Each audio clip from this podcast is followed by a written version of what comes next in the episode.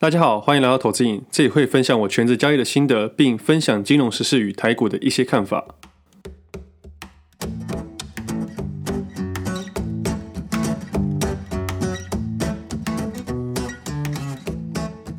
今天时间一月十四号星期四，这是我第六十一集节目，我是魏的。本集节目由金城资讯赞助播出。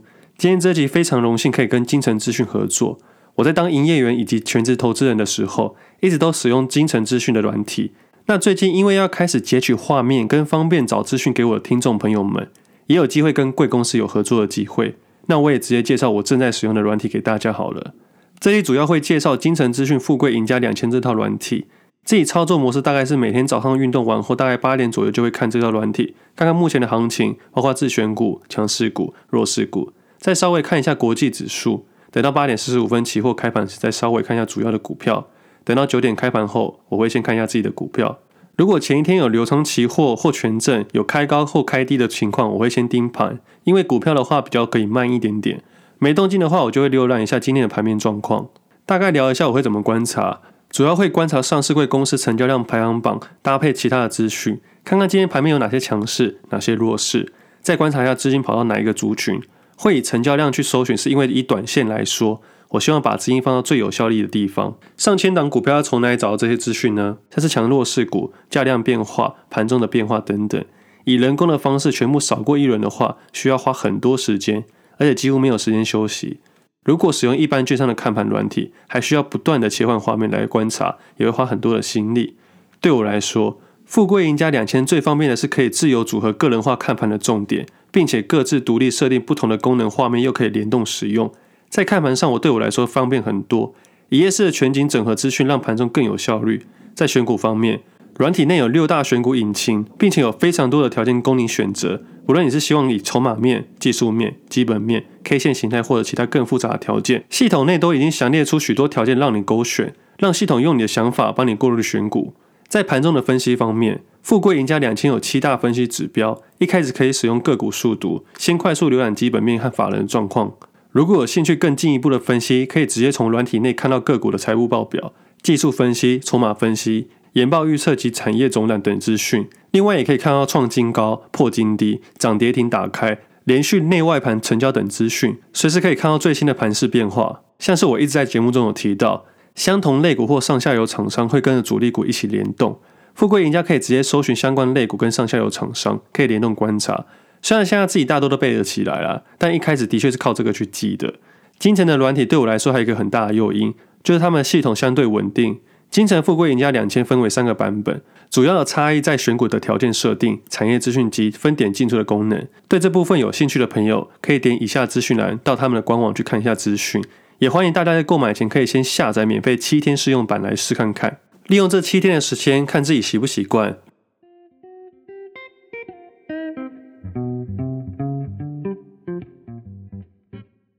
今天大概分几个主题聊聊，我们先聊一下最近的财经新闻和台股，再来聊一下停利和放空的一些想法，最后再讨论一下我观察的一些公司和听众的一些问题。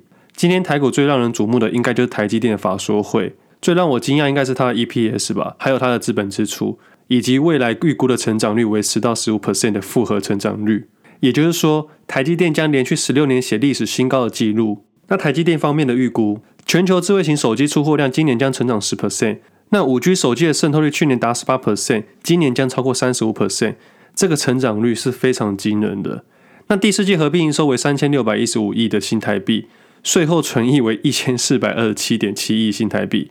每股存益为五点五一元，也就是说，每股存益 EPS 今年是十九点九七元，创下历史新高。那预估明年第一季合并营收介于一百二十七亿美元到一百三十亿美元左右。那比较特别的是资本支出预算，去年为一百七十二点四亿美元，那今年二零二一年的资本支出预算估为两百五十亿到两百八十亿美元之间。那资本支出上调这件事情其实很特别，它有点像是一间公司未来的展望。如果这间公司预期未来还有更多的订单，假设啦，它就可能会上调它的资本支出。也难怪台积电会成为护国神山。但是以这种很漂亮的财报来说，明天的台积电就一定会大涨吗？我依然认为投资人不要过度的兴奋，因为这是已知的事实。你知我知就没这么特别了。那如果你很兴奋想要去知道的话，你可以看稍微看一下夜盘期货，或者是晚上的时候看一下美股 ADR。我这个人的交易方式是不看夜盘期货，因为我不喜欢去预测任何的走向，因为我觉得所有的预测跟展望还要以价格为主，所以我会等到明天开盘去做决定。那会涨会跌，明天就知道了。投资人要谨记一件事情：我们可以顺势，但不要追高。追高很容易让你在短线上的回档承受很大的压力。对于这种台积电这种长期投资标的，比较算是一个正确的交易行为。那这礼拜还有开十五家金控的获利，税后净利总共赚了三千七百九十亿台币，写了历史新高。在二零二零年，富邦金跟国泰金获利爆发性成长。我个人认为，这个获利性的成长不一定是公司的大改革。我们可以去想想，二零二零年发生什么事情？政府鼓励民众借款。大量发了现金，这种做法一定会造成物价膨胀。我们要记得，去年发了十万的小额借款，还有各家银行鼓励企业去借五十万的小额贷款，以及各家企业发了一大堆现金。这些种种的情况下，一定会造成现金在外面流窜。我们也知道，金控业是赚利差的，他们的产业本来就比较特别一点，不像一些科技业一样。那以富邦金来说，税后净利达到九百零八亿元。每股损益达到八点五九元，那国泰金的表现也很亮眼。去年税后净利到七百五十八亿元，也创下新高，年增达十九 percent。很有趣的是，大部分的成长动能都在国泰人寿。那这些状况，我认为合情合理。元大金的表现也是蛮不错的。元大金属于券商的龙头，今年台股的成交量非常可观。所以手续费也相对的不错，证交税政府也收了不少。那昨天还有一个很有话题的事情，就是鸿海集团宣布旗下的富士康与浙江吉利控股公司将以五十 percent 成立合资公司，双方的结盟算是汽车业与 ICT 行业的重量级新闻，预计在未来提供结合互联网、共享化的智能电动车一站式服务。这消息公开之后，红海开盘直接开高走高，还不小心碰到涨停板。那其他的鸿海集团个股，像是广宇、华汉也都涨停了。红准前几天的连续涨停，今天的表现也是相当的强劲。目前台股市场只要跟红海沾上边的，或者是集团内的，都蛮主流的。我们节目从十一月中就开始提红海集团，但是目前的状况是我当初没有预期到的。不过我自己的操作本来就是很少去设定停利点，因为我在每一次进场决定要买股票的时候，我都一定会先设定好停损点。意思是，当你喜欢一只股票的时候，如果能在每一次进场前算好风险、算好停损，这样的话，你才能决定要买进多少的股票部位。不管是投资还是交易，计算好风险，看好停损点，获利的话就让它飞一下。我自己的长线部位是在七十多元买入红海的，短线部位是十一月中开始操作，大概八十多元，接着开始再切入红海集团。我一定要等到红海确定之后。某个程度上认为自己看对时，才会把部位打散到其他红海集团上面，像是红准跟华汉，我都有去碰到。有兴趣的朋友可以去看 Pressplay 的文章，那一篇好像十二月写的。最近有很多很多听众问我说，什么时候要停利？我再次强调哦，千万不要跟单，因为我停损的次数比各位想象的更多。但是差别差在，我只要看对一次，我会继续的玩下去。你在每一次进场部位都控制在一定的部位的时候，看错停损，看对加码，继续玩下去。这样的话，这个全垒打的交易会弥补你过去的小停损，也比较不会让投资人陷入一个连续亏损的麻烦。那就是因为我今天找到喜欢的标的，我就顺势解码了鸿海集团，也就是所谓的停利。以我的听力方式，我不会太过于去纠结这个价格，我反而会一直不停地寻找更有效益的东西。比如说，我找到喜欢的，我就把资金去转移。那在十二月中的时候，我已经把红海买满了，所以接下来动作只剩下卖的动作。那可能会有人问，为什么不继续买呢？因为我在每一档标的中都有心中的一个数字，买到那个部位后，我就不会再去加码了。许多人会说，短线交易的风险很大，但我觉得做好资产配置与了解工具的话，可以有效的降低这个风险。从去年的录音到现在，我一直都跟听众聊说，我有两个账户，其中一个账户是长期投资，另一个就是我玩的账户，也就是短线交易，比重大概是七比三。长期账户一年只会动个两三次，像今年只有在三月底跟七月底买进，一直到现在没有任何动作。短线交易是玩的账户，那玩的账户每天都会调整一点。我今天再一次强调长期投资账户，是因为。我要开始有变动了，我后面分享一下。我想先聊一下短线交易停利的概念。像我今天卖掉鸿海集团转去 PCB 这样的情况，就是被迫停利。每个投资人要知道，我们在有限的资金上，我们要去做个资金轮轮转，我们不可能所有的股票都买下来，这样的风险也太高了，我们也做不到这件事情。我们每个投资人都不可能把所有市场好股票都买下来，但我们可以去做选择。在今天的我就做了一个选择。许多人的迷思就是停利这个问题，他们都喜欢去设定一个目标价。但其实设定的目标价是非常非常危险的。假设你设定某一只股票的目标价为两百元，那你就不可能报到两百五十元。另一方面来说，如果你设定的目标价为两百元时，你会在一百五十元该卖的时候不肯卖出，永远死守着这个虚无的目标价。想当年有多少人的宏达电目标价值为一千元，报到现在，以及去年三月底的时候，台积电目标价为三百元，卖出的一大堆。有多少人在这段时间这一年内跟外界宣布说我全数出清赚了百分之五十 percent？现在回头看看，你可能卖到相对的低点。当然，现在看是事后论啦。我只是想强调目标价这个问题，这也是目标价最大的迷失。而我认为，短线上好的停利方式是换股，而不是价位。像现在大家炒红海，我知道自己有收获，那我会将注意力放在找其他更有兴趣的公司。这样的话，我就不会太在乎停利这件事情，而是将资金转到更有效的地方。就像我 Facebook 上面发文说的一样，许多人都会太在乎停利这件事情，但真的因人而异。我们应该要在乎停损这件事情。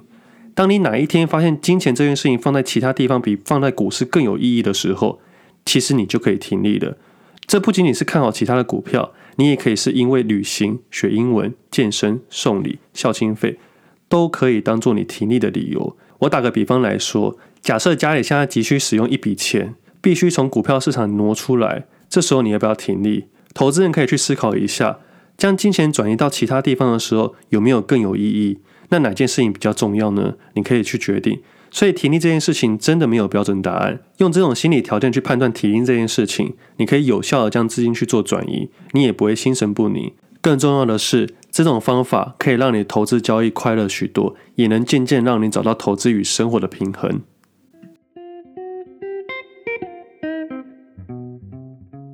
接下来来聊一下台股以及我新设计的投资游戏，大概是会聚焦在 PCB 的族群以及台指期的设计。简单跟大家聊一下 PCB 产业。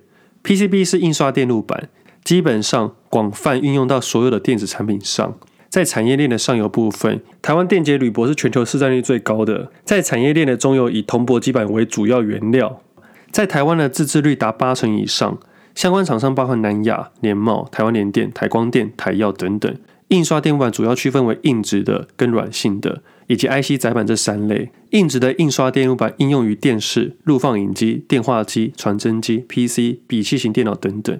软性印刷电路板用于手机、数位相机、笔记型电脑、数位面板等等，代表的厂商为臻鼎、KY 以及台俊。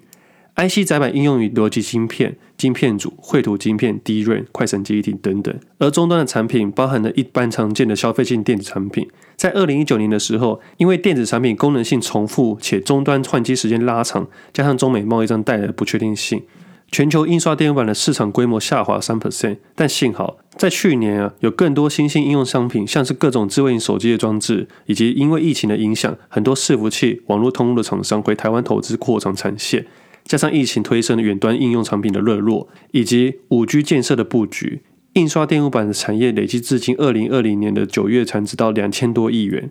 年增七点九 percent，在二零二一年，电动车的各项新闻及合作也都让 PCB 产业有较好的展望。以我自己的概念来说，我今天是看好 PCB 的产业，主要是软性的印刷电路板以及产业中游的公司，会比较偏好这几支的是因为他们的财报开始真的蛮不错的，加上他们未来的趋势，还有他们展望，还有未来的话题性。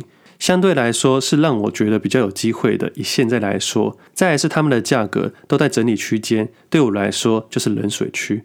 我期待要走到温水区，甚至是热水区。像现在的红海属于热水区，十一月中的红海属于冷水区。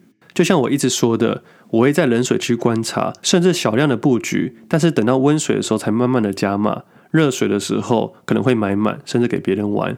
那停损来说，我在进场的每一次，我都设定好停损点了。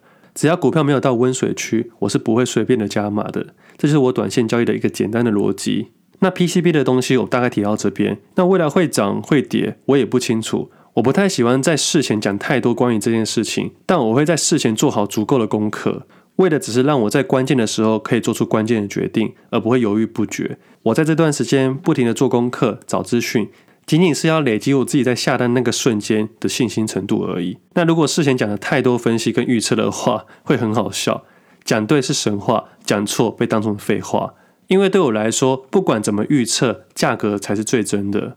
接下来来聊一下空单这件事情。在上一集我有提到自己可能会切入十 percent 的空单期指的概念，这是我录音以来第一次聊到放空这件事情。在过去六十集节目中，我都跟听众说不要去放空，但我没有太多解释，原因是因为放空的难度很高，我也不推荐。那为什么现在提到放空这件事情呢？原因是因为时空背景完全不同了。因为以去年的情况下，我怎么解释都会变成放屁，因为我自己也没有要去进场。那为什么现在可以做这件事情呢？就让我用这一集好好的解释一下吧。放空的原因是一个资产配置的概念，加上短线设计的逻辑去决定这件事情。先以资产配置的概念来说一下，以我的总资产概念来说，有七十 percent 的部位在长期投资上面，目前的收获都还不错。也就是说，对于长期投资的概念，我一直都说我不打算卖，因为我今年才三十岁。如果我轻易在获利状况好的时候随意出清的话，代表我因为眼前的获利，把我这棵大树给砍掉了。以资金概念来说，假设你的起始资金为一千万元，你如果在一千万元获利五十 percent 的时候，在一千五百万元的净资产的时候砍掉后，你只有拿到一千五百万元现金。但是未来呢，你绝对存不到三千万元、五千万元，甚至是一亿元。但是你现在认为股市偏高偏热的时候，你应该做出什么样的动作？这就是我当初为什么要分两个账户的原因。以长期投资的概念，我不打算卖，但是。真的永远不要卖吗？这边就是我的一个小技巧。今天台积电的财报开得很漂亮，理论上明天应该会很精彩。但是我相信大部分的事情都是股价预期之后的事情，所以最近的行情可能也会很精彩。游戏设计大概就是鸿海集团搭配金融股，再搭配台积电跟塑化股，全部一起联动的时候，这会很可观、很可怕。相较于对于放空的人来说，他们会很害怕，也就是他们开始抖了。但也是对我来说最期待的事情。身为一个投机者，别人恐慌的时候，我们要想办法让他更恐慌，不管是做多还是做空都一样。而我也在期待台积电开财报，最好是鸿海集团跟金融股一起开。我相信过年前会非常的有趣。但我要再次强调，指数这个东西仅仅是情绪面的表现。而我这个新设计的游戏其实难度比较高一点，大家可以听听就好，当做故事。